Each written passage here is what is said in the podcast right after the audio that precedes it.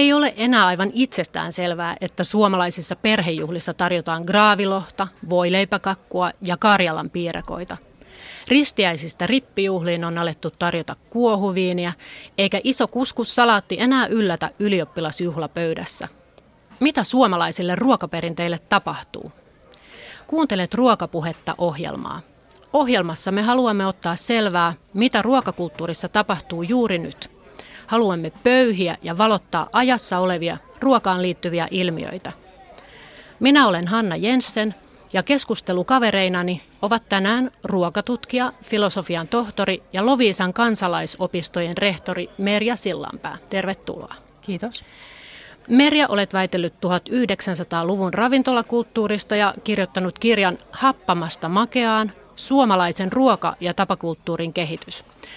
Toisena keskustelijana seurassamme on Uudenmaan Marttojen VS-toiminnanjohtaja, kotitalousopettaja Mario Ranta, joka tuntee suomalaiset ruokaperinteet ja julistaa työssään arjen mahtavuutta. Tervetuloa Mario. Kiitos. Tehdäänpäs alkuun pieni henkilökohtainen kysely ruokaperinteistämme. Merja ja Marjo, lammasta pääsiäisenä kyllä vai ei? Kyllä. Ei. Voileipäkakkua ristiäisissä – ei ollut. Kyllä. Kuohuviiniä rippijuhlissa? Ei ollut rippijuhlia. Jos olisi. Absoluut. Meillä kyllä oli. Pitkänmatkalaiset syötetään aina lämpimällä ruualla. Riippuu mikä on tilanne. Ei enää nykyään välttämättä. Ja Karjalanpaisti joulupöydässä. Ei, ei kuulu. Mä oon niin länsisuomalainen kuin olla ja voi. Ei meilläkään.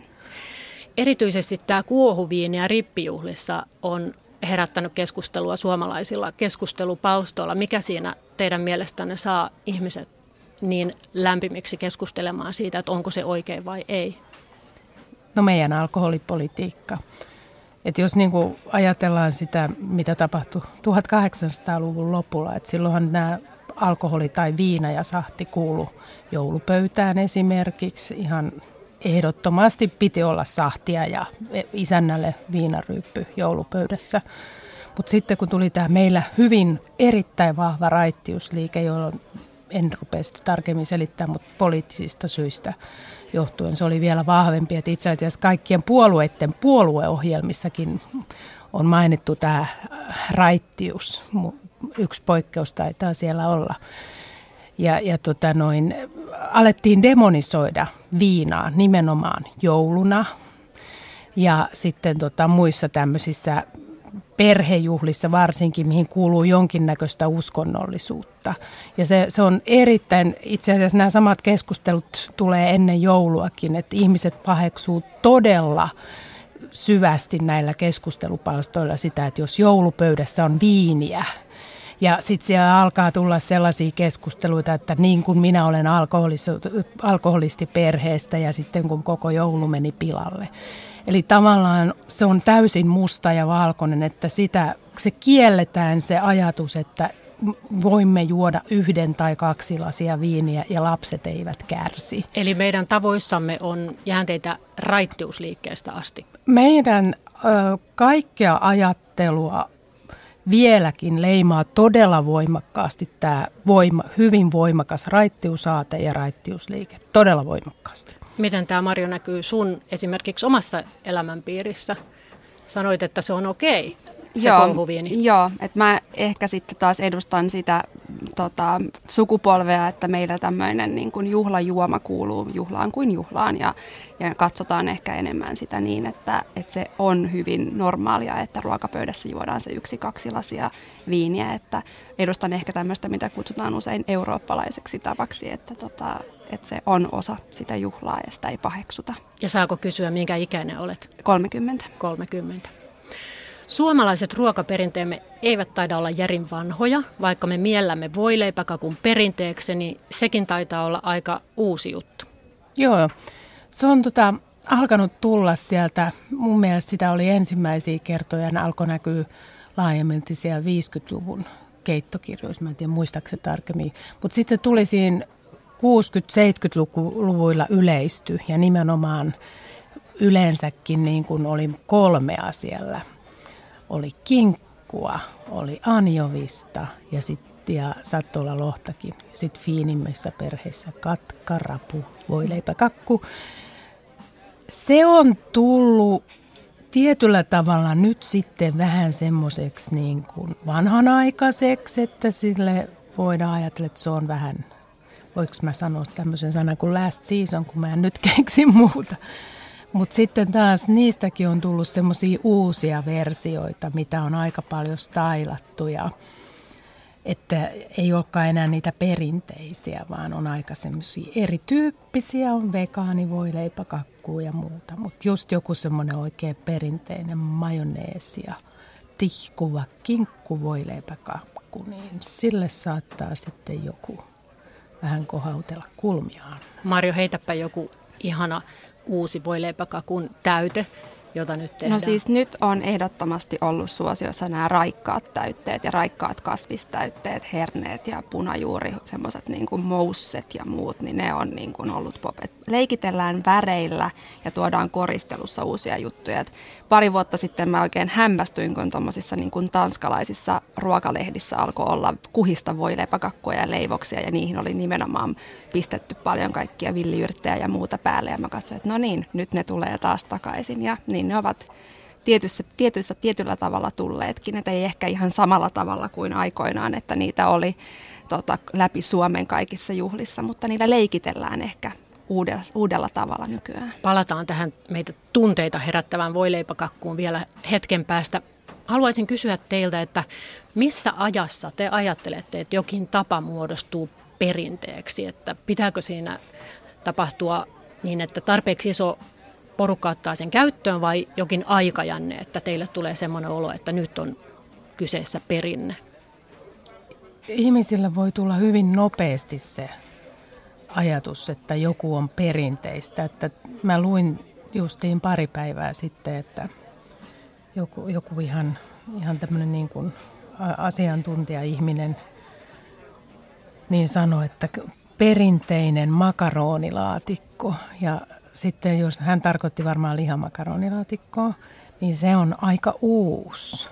Eli kyllä se on yleistynyt vasta siellä niin kuin, tai alkanut olla tosi yleinen 70-luvulla. Et sitten taas ne ensimmäiset makaronilaatikot oli niitä munamaitoon tehtyjä, mitä tarjottiin pidoissa siinä muiden se saattaa tulla tosi nopeasti. että riippuu tietysti, että mihin sä oot syntynyt. Sitten kun sä oot nähnyt aina jotain, niin se on sulle perinteistä. Se ei ole sulle kummallista. Ja meidän että muisti taitaa olla aika lyhyt. Meidän muisti on hirveän lyhyt. Esimerkiksi niin kuin, jos mä mietin omia lapsia, että meillä on ollut aina tapana pitää rapujuhlat. Eli ne on ollut nollavuotiaasta lähtien rapujuhlilla, niin ei, ei niin kuin rapujuhlat ole heille mikään juttu. Mutta sitten taas niin kuin joillekin se voi olla semmoinen jopa vinoilun aihe. Me voitaisiin pikkusen käydä tätä historiaa teidän kanssa läpi, että mistä nämä meidän ruokaperinteemme tulevat. Siis 20- ja 30-luvun vaihteessa kaupasta haettiin vain sokeri, suola, kahvi ja tupakka.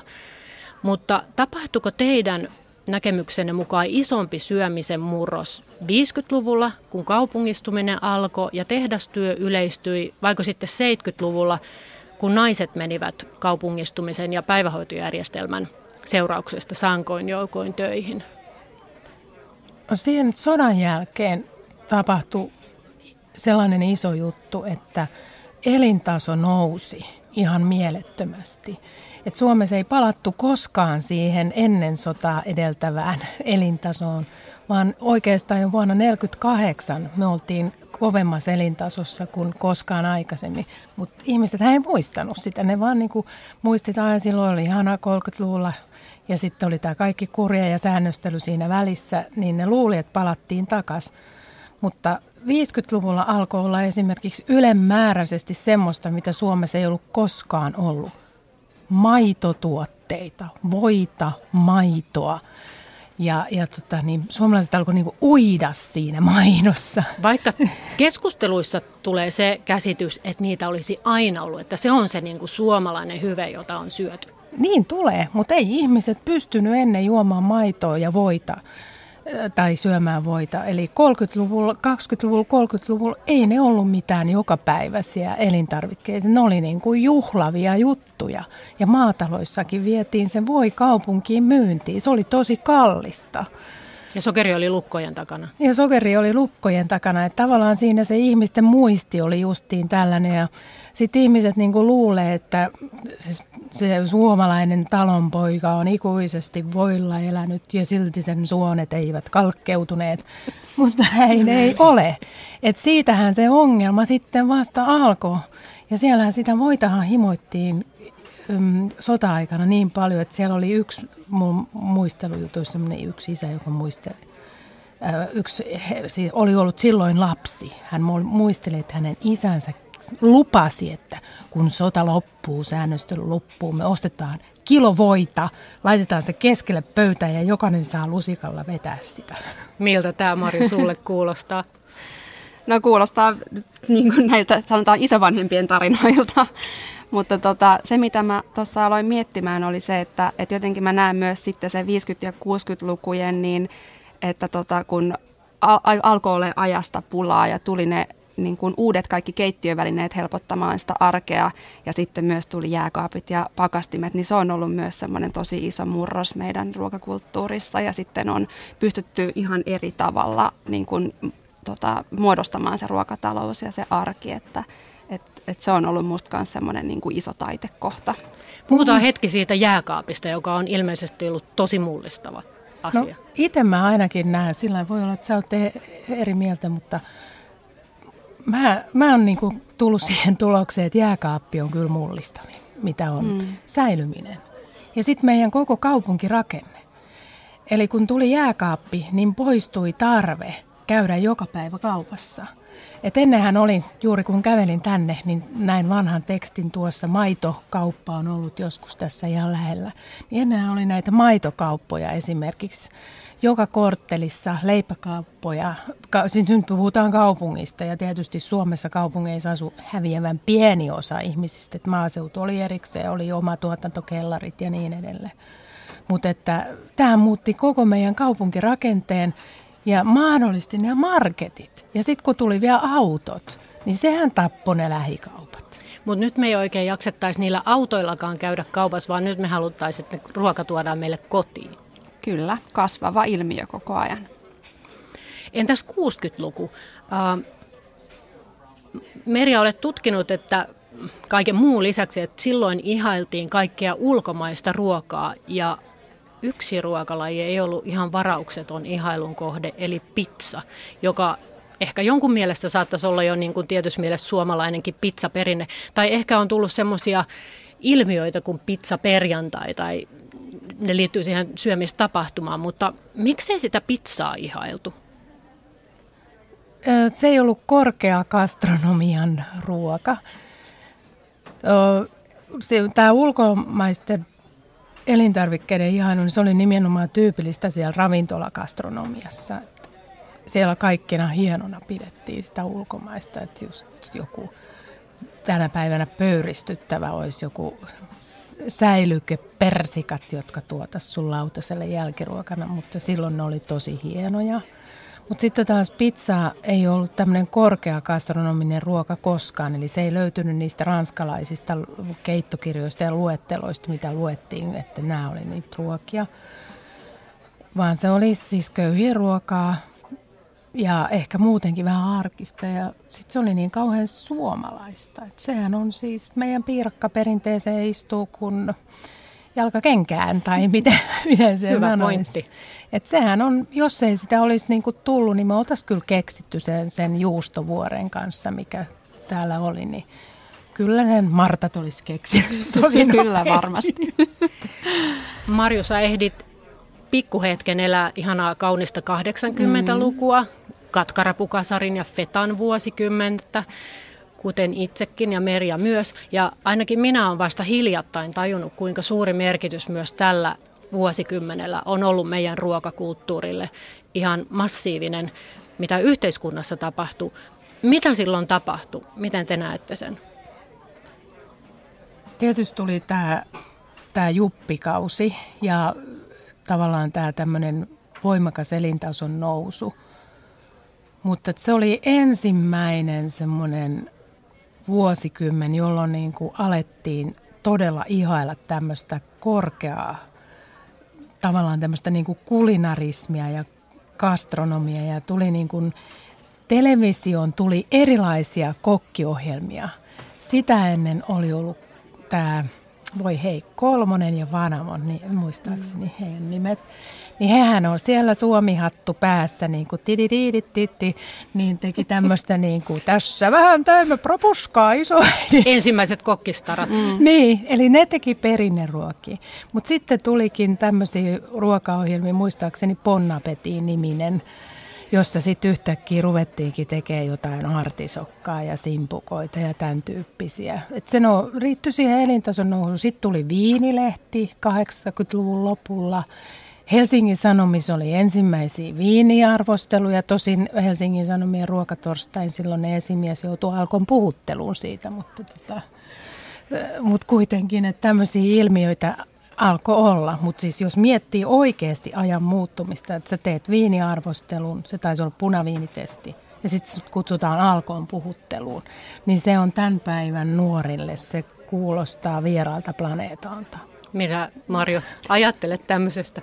No kieltämättä kuulostaa vähän vieraalta, vieraalta planeetalta, mutta tota, kun mäkin olen niitä 80-luvun keittokirjoja tutkinut ja muuta, niin siinä näkyy niin kuin suora että muutos niistä 80-luvun keittokirjan alu, niin kuin alkupuolella tulleista kirjoista sitten sinne loppuu kohde, että raaka-aineet lisääntyy ihan hurjissa määrin ja tulee erilaisia, että aletaan leikitellä sillä ruoan ulkonäöllä ja, ja tota, niillä annoksilla. Että kyllä se näkisin myös itse, että silloin on tapahtunut paljon ja etenkin just niitä raaka-aineita on alkanut silloin tulla uusia aikamoista vauhtia.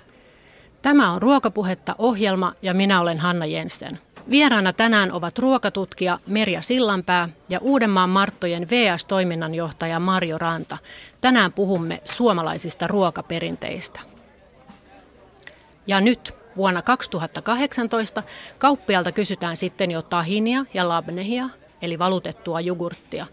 Suomessa on jopa pikkusen erikoinen ruokakulttuuri. Siis tännehän rantautuvat sulassa sovussa kebab ja sushi ja espanjalaiset tapakset ja Meksikon tortillat ja venäläiset padat ja ei taida olla samanlainen itsestäänselvyys, että esimerkiksi espanjalainen tai italialainen aikuinen olisi syönyt hallumia. Mikä aiheuttaa sen, että me olemme niin hanakoita nappaamaan muiden maiden ruokakulttuureista uhkaajia meidän omille perinteillemme?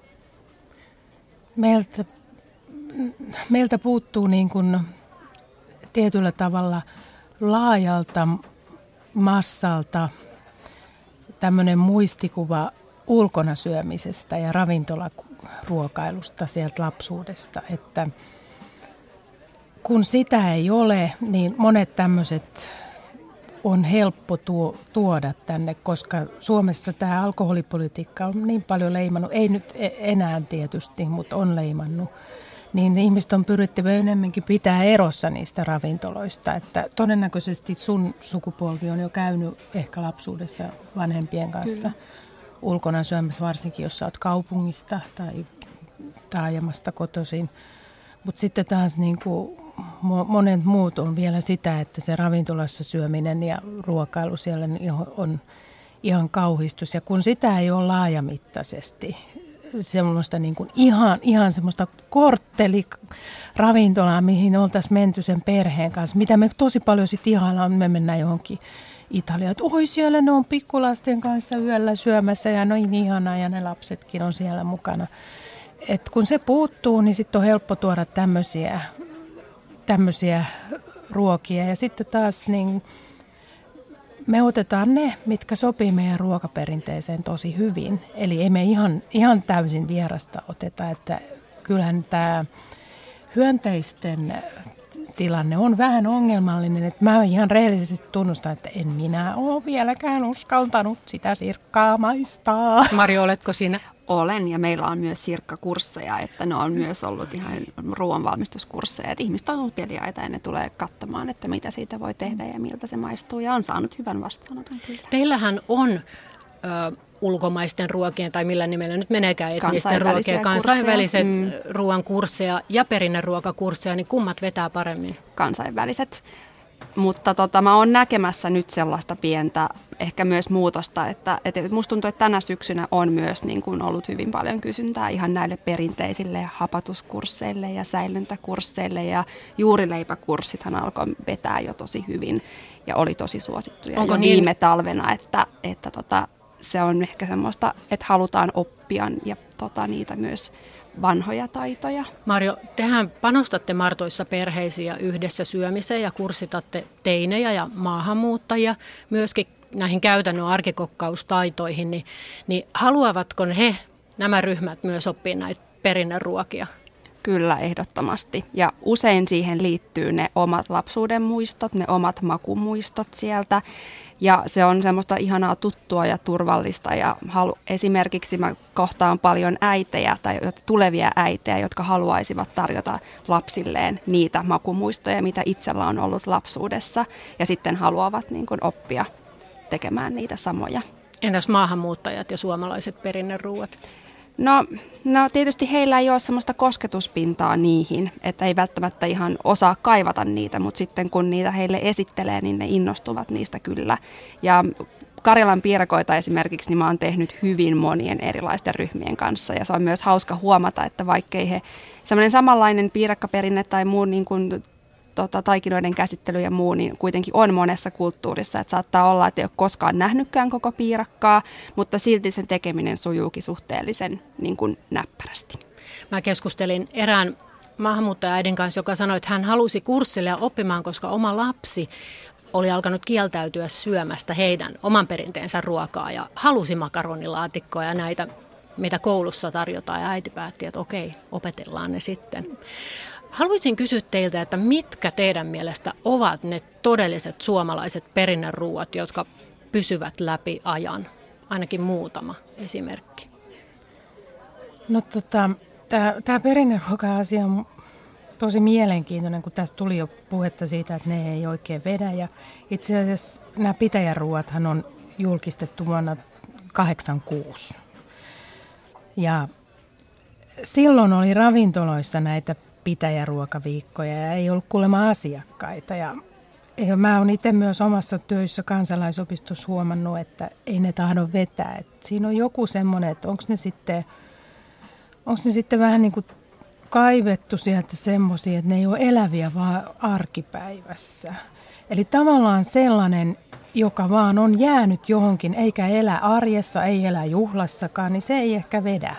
Mitkä sä näkisit perinnönruokina, jotka ovat pitäneet pintansa?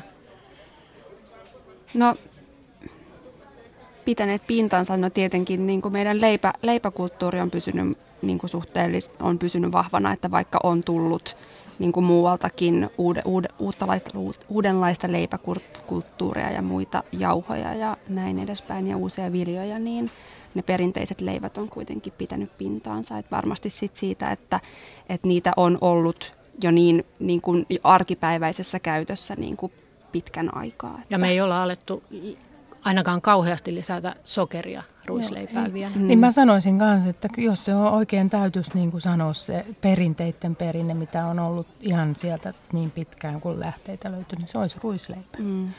Et, et se on, se on semmoinen, mikä on leivonninen meille. Ja sitten tietysti tuolta itäiseltä puolelta, mutta eihän on Länsi-Suomessa myöhemmin tullut, mutta on ne Karjalan Karjalan piirakat on tällaisia. Mutta sitten paljon perinteitä liittyy just näihin valmistusmenetelmiin. Mm. Et jos nytkin, mullakin alkoi aivot nyt raksuttaa, että justiin mm.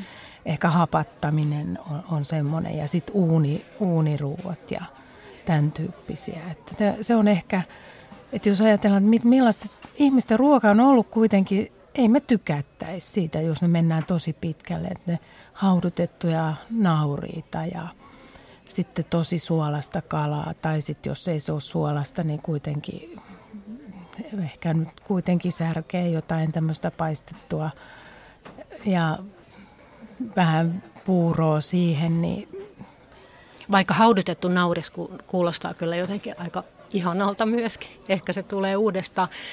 Yli miljoona suomalaista asuu yksin ja arki on todella kiireistä ja kuten aikaisemmin mainittiin, ruokaa on alettu jo tilata kotiin.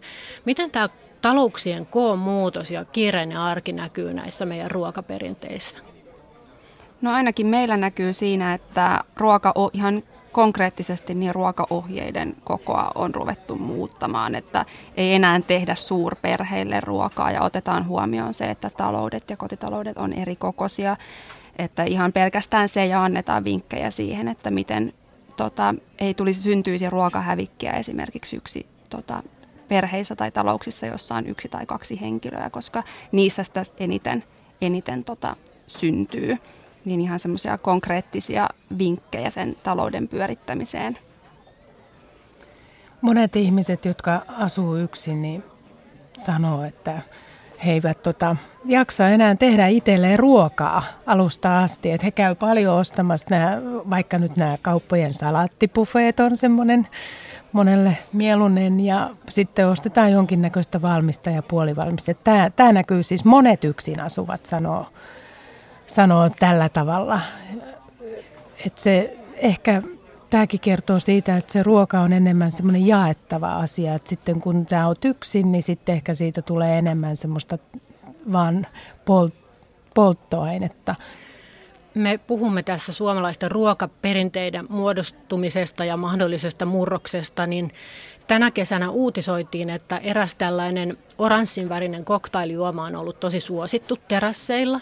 Ja sillähän on ollut oma edeltäjänsäkin, joka ei ollut vaan niin aggressiivisesti markkinoitu, eli se ei koskaan sillä tavalla noussut varmaankaan trendijuomaksi, mutta tämä, tämä nykyinen trendijuoma on karvas. Niin jos mennään vähän niin kuin näihin atomeihin ja ytimiin, että Onko suomalaisten makumieltymykset muuttuneet vuosikymmenten kuluessa? Ymmärtääkseni aloitettiin happamasta. Se oli pakko. Se oli pakko. Et, että suolaakaan ei ole ollut aina to, saatavilla. Tosin siitä on hirveän pitkä aika, mutta kuitenkin sitä ei ole ollut saatavilla. Niin se hapattaminen on ollut semmoinen keino, savustaminen ja hapattaminen on keino säilyä ruokaa. Ihmiskunnan historiassa yksi tosi suuri ongelma on ollut aina ruoan säilyminen, säilyttäminen. Ja se on ollut tosi hyvä keino ja sitten niihin makuihin tietysti on totuttu.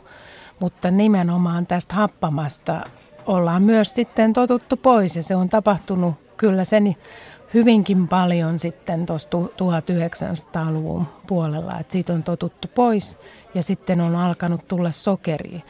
Noista tilastoistahan näkee aivan, aivan selkeästi sen, että miten se sokerin käyttö on lisääntynyt Suomessa. Se on ollut aivan mitätöntä, ihan käsittämättömän mitätöntä 1900-luvun alussa, että ei, ei niin semmoisia määriä nykypäivän ihminen voi edes kuvitella, että miten vähän ihmiset Entäs tämä karvasmaku? Näkyykö tämä teillä Martoissa esimerkiksi tai sun työssä nämä makujen muutokset jollain tavalla? No kyllä mä koen, että, että se ihmisten makupaletti tietyllä tavalla on monipuolistunut ja ei enää niin kuin, että, että osataan ehkä löytää sieltä niitä niin kuin, eri, erilaisia, että ihmiset osaa arvioida ja hyvin paljon enemmän niin kuin sitä, että mitä, mitä makuja siitä löytyy ja miltä ne tuntuu. Ja ehkä myös sitten heille on iskostunut hyvin tämä, että makuihin voi oppia ja että, että mä haluaisin oppia syömään sitä ja sitten mä niin kuin totuttelen tähän makuun ja ettei enää lyödä suoraa lukkoa sille, että mä en tykkää tosta vaan että tota, halutaan oppia ymmärtämään niitä erilaisia makuja. Ja ehkä se liittyy myös sit niihin ruokatrendeihin, että jos koetaan, että nyt kaikki ho, niin kun nyt puhuu tuosta tietystä asiasta, niin että mä munkin tavallaan sen kuuluisi maistua hyvältä myös mun suussa, niin sit sitä myös opitaan pitämään. Mikä teille on viime aikoina ollut semmoinen uusi maku, johon olette törmänneet tai jota yritätte oppia tai ihmettelette? Hui. No sanotaan nyt näin, että mä en ole vielä sitä konkreettisesti törmännyt, mutta juuri tämä kyseinen hittijuoma, niin tekeisi mieli maistaa. Se on erittäin hyvä, suosittelen. Itse en ole kovinkaan suuri ystävä sille. Oma uudehko maku, jota olen nyt käyttänyt jonkun aikaa, on sumakkimauste, joka ymmärtääkseni tulee Lähi-idästä. On mm. vähän semmoinen sitruunaisen ja paprikaisen makuinen. Pidän kovasti, mutta se on se on uusi. Tämä on Ruokapuhetta ohjelma ja minä olen Hanna Jensen. Vieraana tänään ovat ruokatutkija Merja Sillanpää ja Uudenmaan Marttojen VS-toiminnanjohtaja Mario Ranta. Tänään puhumme ruokaperinteistä. nyt pikaruoka on rynninyt Suomeen ennen näkemättömällä tavalla, että jos näiltä nuorilta kysyttäisiin, niin euron juusto saattaisi voittaa tämän kalan perkaamisen mennen tullen. Tutkiskelin vähän tilastoja ja löytyi semmoinen luku, kun vuodesta 2005 tähän päivään pikaruuan myynti on kasvanut 44 prosenttia. Tämä löytyi matkailu- ja ravintolapalvelut Mara ryn sivuilta. Kukaan ei enää kutsu pikaruokaa roskaruuaksi, kuten aikaisemmin. Ja ilmeni, että Yhdysvalloissa ravintolaruuan myynnin arvo on jo suurempi kuin kaupasta myydyn ruoan arvo. Me ei olla vielä siinä tilanteessa. Kiitos henkilöstöravintoloiden ja aikaisemmin mainitsemiesi mikroruokien. Mutta onko tässä nyt käymässä niin, että meidän oma nakkikioskiperinteemme on, on lihiksineen ja makkaraperunoineen katoamassa tämän kansainvälisen pikaruuan tieltä? Se, se riippuu tietysti siitä, että mitä ihmiset alkaa valita. Ö, en mä pitäisi sitäkään poissuljettuna, että yhtäkkiä nämä perinteiset grillit, nehän on itse asiassa tosi ainutlaatuisia ja hienoja, just lihikset ja porilaiset ja mitä meillä on tuolla, kaiken näköisiä systeemejä. Ne on, nämä on kaikki viekää ulkomaalaiset vieraanne juuri tämmöisiin mm. paikkoihin. Käydään läpi, mitä meillä on niitä? No Karjalan piirakka ohitetaan, se oli 1600-luku, mutta vety ja atomi. Joo. Ja, Kananmunalla ja kinkulla täytetyt lihapiirakat siis, joita Lappeenrannassa syödään, jotkut jopa aamiaiseksi. Lihapiirakat kahdella nakilla, sekin on aikamoinen eksoottinen. Sitten on kaiken näköisiä porilaisia. Lörtsyjä. Lörtsyt Joo. tuli 50-luvulla, Savonlinnan anti Suomen pikaruokakulttuurille lihalla tai hillolla mm. täytetty. Lihamuki. Totta. Lahti, 80-luku, Lahden versio kebabista. Pahvimuki täynnä lihaa. Ja makkaraperunot on tietysti. Mm. Ja sitten siellä vielä osassa Suomea käytetään Ranskan perunoissa, siis mun ainakin viime kesänä on törmännyt, Aa, tätä aromi, onko se nimi aromisuola? Aromisuola. Aromisuola. Joo, aromisuola. E621 oli. niin, joka sitten taas ilmeisesti aiheuttaa näitä pieniä reaktioita mm. jo, joillekin. Että siis se on myös semmoinen, että sitähän, voinko mä sanoa tästä tämmöisen pleikkaakkaa pois, jos tämä on rasistista, mutta ruotsiksi on puhuttu joskus pamisalt, että niin kuin pohjanmaalaiset käyttää sitä sitä. Että... Ehkä leikkisää niin. niin. Mm. Voiko ajatella, että meillä olisi jotain uusia pikaruokia, siis erityisesti ehkä Marjo niin kuin sunkin sukupolven suosimia, vaikka suomalaisista marjoista tehtyjä smoothieja, jotka tuntuu tulevan kadulla vastaan Kyllähän nyt on, ajan. kun katuruoka on tota, hyvässä suosiossa ollut, niin on tullut mun mielestä erittäin hauskoja kaiken näköisiä niin kuin katuruokakärryjä, mistä myydään. No myydään myös näitä ihan Karjalan piirakoita mukaan erilaisilla täytteillä ja myydään puuro, löytyy puurokärryä, mistä voi ostaa puuroja erilaisilla täytteillä ja tota, ja mun mielestä se on ihan mahtavaa tuoda niin kuin ne, myös ne meidän arkiset ruuat ja arkiset tota, herkut niin sinne katuruokaan esille. Ja toinen sitten onko tämmöinen meidän ihan uusi perinne se, että niin sanotusti snäkkääminen, eli välipalojen syöminen ja puputtaminen, tai sitten semmoinen, että tuntuisi, että alkaisi vapautua tämä, että kävellessä kadulla saa syödä, mikä ymmärtääkseni oli vähän paheksuttua aikoinaan. No sehän on ollut, se on kävelleminen ja niin kuin jopa pureksiminen samaan aikaan, että, että on niin kuin lähtenyt lapsikin ovesta ulos ja silloin vielä sitä ruokaa suussa, mutta hän pureksii niitä. Niin sekin on ollut ihan skandaali joskus. Saati sitten, että syö kadulla, juo kadulla. Niin se on, se on ollut ihan hirveän, hirveän huono tapa. Et nykyisin taas se on ihan semmoista normaalia, urbaania, kaupunkilaista, että on se kahvimukia. Junassa aamiainen. Joo, mm. että tämä elämäntapa on muuttunut.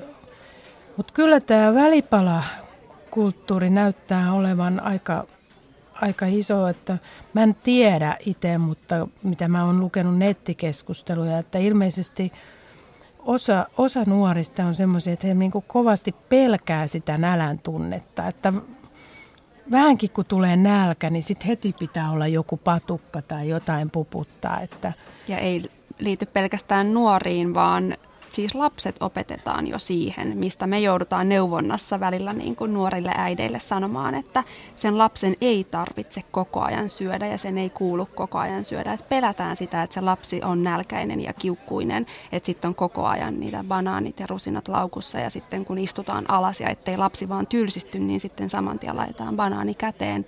Niin että siitä, että yrit, yritettäisiin pitää niistä ruoka-ajoista kiinni, niin se on meillä semmoinen neuvonnassa ollut niin kuin yksi iso teema, mistä joudutaan äidin, äitien kanssa väillä vähän keskustelemaan. Se on iso muutos.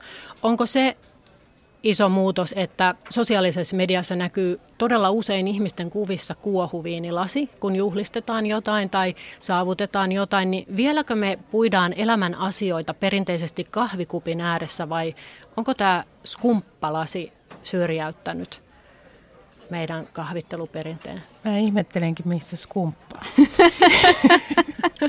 Meillä on kahvia tässä ja korvapuusteja. Mutta tota, se, se, on, se, on, se on juhlassa. Sitten sen skumpan jälkeen tulee kahvi. Mm. Mutta sitten taas arjessa niin on tämä kahvi. Eikös me edelleen olla? Edelleen ollaan ykkösiä. Maailmassa kahvijuojina. Mm. Että se perinne on ainakin meillä aika turvassa. Luulen. Mm. Tämä on Ruokapuhetta ohjelma ja minä olen Hanna Jensen. Vieraana tänään ovat ruokatutkija Merja Sillanpää ja Uudenmaan Marttojen VS-toiminnanjohtaja Mario Ranta. Me puhumme perinteistä. Palatkaamme vielä tähän ihanaan voileipäkakkuun. Helsingin Sanomien 30 ruokatoimittaja Teemu Leminen kirjoitti suorastaan Oodin voileipäkakulle toukokuussa ja hän ylisti seuraavaan tapaan – Voileipäkakku kuvastaa paitsi suomalaista juhlaruokakulttuuria, mutta myös leipojansa identiteettiä. Molempien vapaa toteuttaminen on erittäin suositeltavaa kansallisen ja yksilöllisen hyvinvoinnin kannalta. Sitä paitsi voileipäkakku palkitsee tekijänsä kahdesti. Ensimmäisen kerran vimpan päälle koristeltuna vieraiden ihastuneilla huokauksilla höystettynä ja juhlien jälkeisenä aamuna jääkaapissa odottaa ihanaa muhjua, joka syödään suoraan tarjottimelta. Marjo ja Merja, kuskusia vai voileipäkakkua teidän kotijuhlissanne? Miltä tämä kuulosti? Ei kumpaakaan. Mä lähden kyllä voileipäkakulla. Mä olen ehdottomasti tunnustaudun voileipäkakku sä, sä liityt nyt tähän niin toiseen aaltoon, tähän Kyllä. uuteen tulee. Syötkö myös uuniperunoita? Syön. Nekin ovat tulleet mm. jotenkin uudestaan.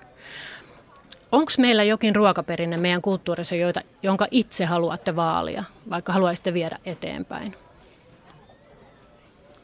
Mä olen puurojen suuri ystävä ja musta on mahtavaa, kuinka paljon meidän, me ollaan jotenkin jymähdytty ehkä vähän siihen kaurapuuroajatukseen ja jokaisella on päiväkodissa syötytty kaurapuuroa niin paljon, että, että jo, jollakin se on jopa tuhonnut niin kuin kaikki puurot, mutta se, että kuinka suuri kirjo niitä on ja kuinka paljon perinnereseptejä niihinkin löytyy ja mistä kaikesta erilaisia puuroja voi tehdä, niin se on jotenkin sellainen ihana lohduttava niin kuin meidän suomalaisessa joskus pimeässäkin kylmässä arjessa, niin puurot. Entäs Merja? Uudet perunat. Mm. Ja kyllä mä sitten nämä erilaiset sillit ja kraavatut kalat. Et nyt kun puhuttiin tuosta susistakin, että kun se tulee niin nopeasti, niin meillähän on susiperinnekin tavallaan. Siis me ollaan erikoisia, kun me ollaan näitä raakoja, suolattuja, kraavattuja kaloja syöty. Et sen takia se susikin niin nopeasti on täällä omaksuttu. Se, ja sitten taas raakakala joillekin mm, kulttuureille, niin se on ihan hirvittävä kauhistus. Mutta meillä on toi just perunat, kaikki nämä uuden sadon ruuat, kun meillä on tämä tietynlainen valoisa yö, niin näin mulle on kerrottu, että se on se, mikä tekee kaikesta niin aromaattista. Mm. Näettekö te, että suomalaiset ruokaperinteet jakautuvat edelleen jollain tavalla maakuntiin, tai onko Suomi jakautunut perinteiden suhteen? Suomi on jakautunut ö, tällä niin kuin aatteellisesti, ja se saattaa kyllä liittyä enemmänkin ehkä asuinpaikkaan, tai, tai voisiko sanoa niin kuin siihen sun minkälaisesta kodista, kulttuurista sä oot, että on, on tämä Suomi olemassa, joka niin kuin maistaa kaikkea uutta, syö niitä susseja ja kaiken näköisiä tahnoja ja heti on edelläkävijä. Ja sitten on tämä aika voimakas Suomi, joka on sitä mieltä, että noi hienostelee, noi yrittää olla jotain, noi on olevinaan. Ja mä, mäkin olen seurannut aika paljon joitakin ruokakeskusteluja ja keskusteluketjuja tuolla netissä. Ja mä en voi niin itsekin ihmettellä, että onko tämä totta vai onko tämä trolli.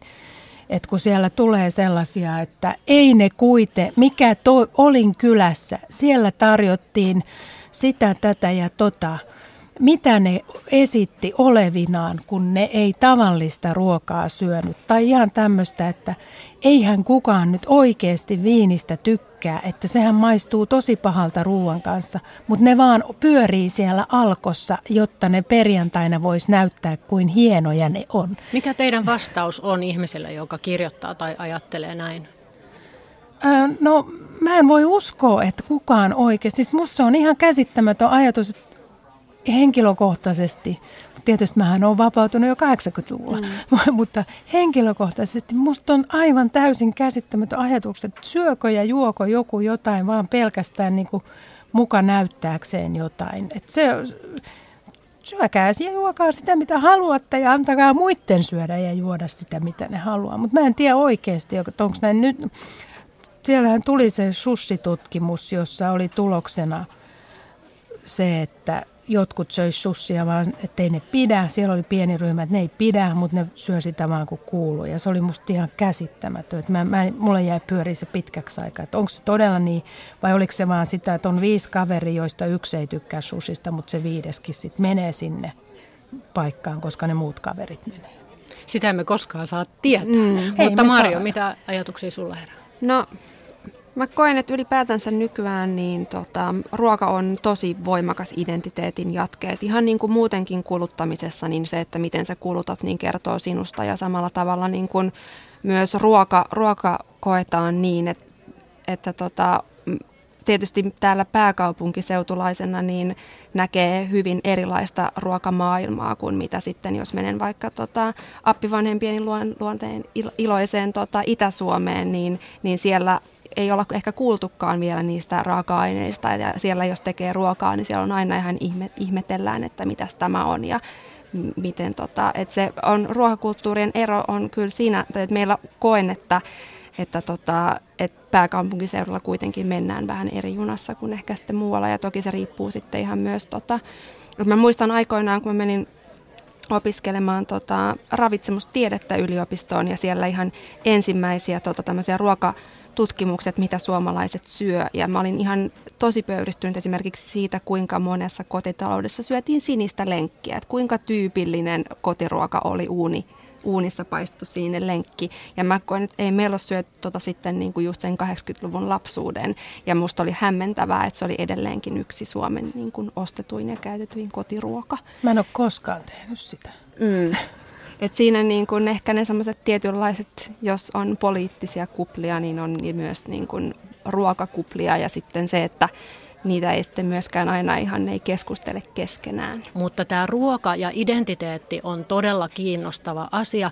Muistan muutama vuosi sitten tutkineeni, kun sanottiin, että kaikki postaavat sosiaalisen median ruokakuvia, niin se todellisuus oli niin kuin ehkä 15-24-vuotiaat ja, ja heistäkin 6 prosenttia, että se ei silti ollut kauhean suuri luku, mutta jotakin on tapahtunut, kun me on kuitenkin alettu puhua siitä, että me esittelemme ruoan kautta itseämme näillä kuvilla, niin onko se täysin uusi ilmiö vai onko sitä ollut toisella tavalla ennenkin, että tämä ruoka kertoo, se mitä syöt, sitä olet?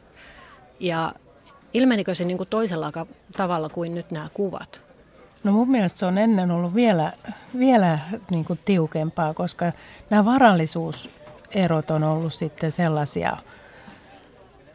Ja tietysti se yläluokka on ollut hyvin, hyvin pieni, mutta sitten jos ajattelee, että jotkut ihmiset on syönyt vaikka jo 1700-luvulla jäätölöä tehnyt ja ja tota, mutta se jäätölön tekeminen on just sitä on kesällä haluttu, niin se on pitänyt aloittaa talvella, kun on ne jäät käyty hakemassa jostain järvestä ja laitettu säilöön.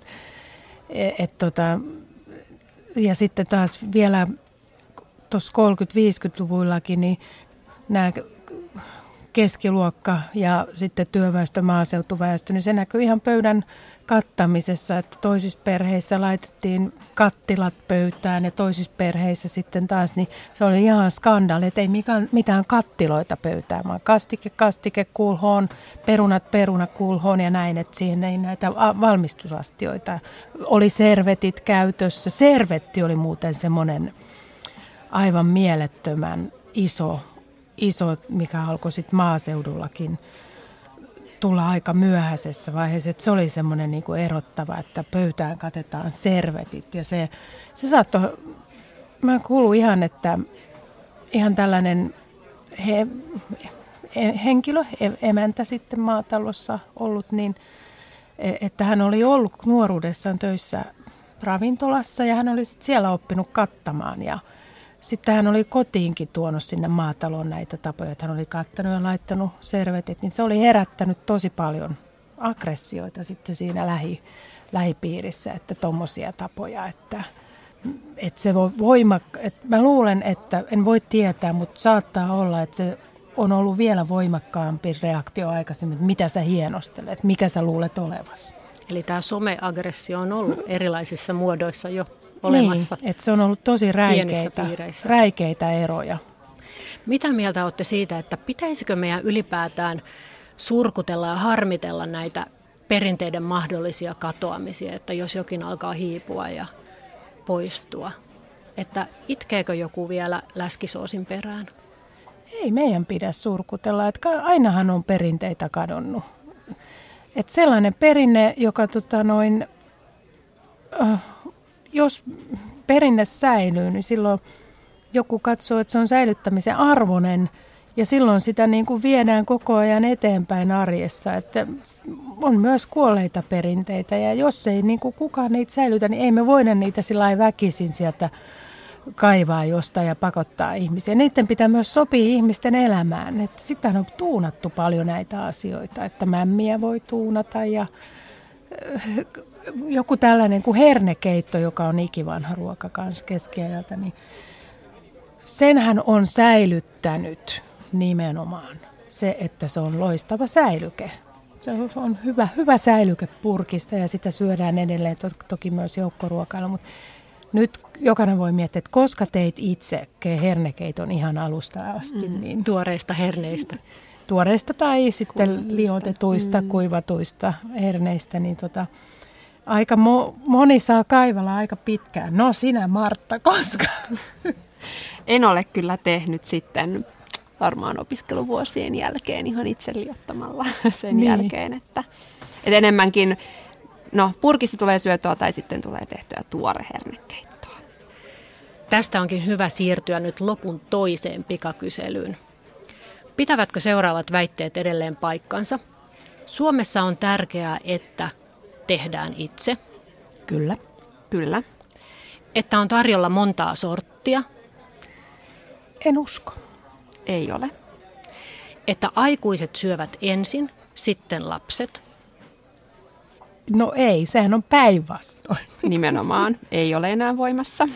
Että säilötään, pakastetaan ja varastoidaan tulevin vuoden tarpeisiin, ollaan omavaraisia osalle on hyvinkin tärkeä. Ja tunnistan myös itsessäni sen huonon oman tunnon, joka kolkuttaa, kun en ole mustikassa. Mutta en ehdi.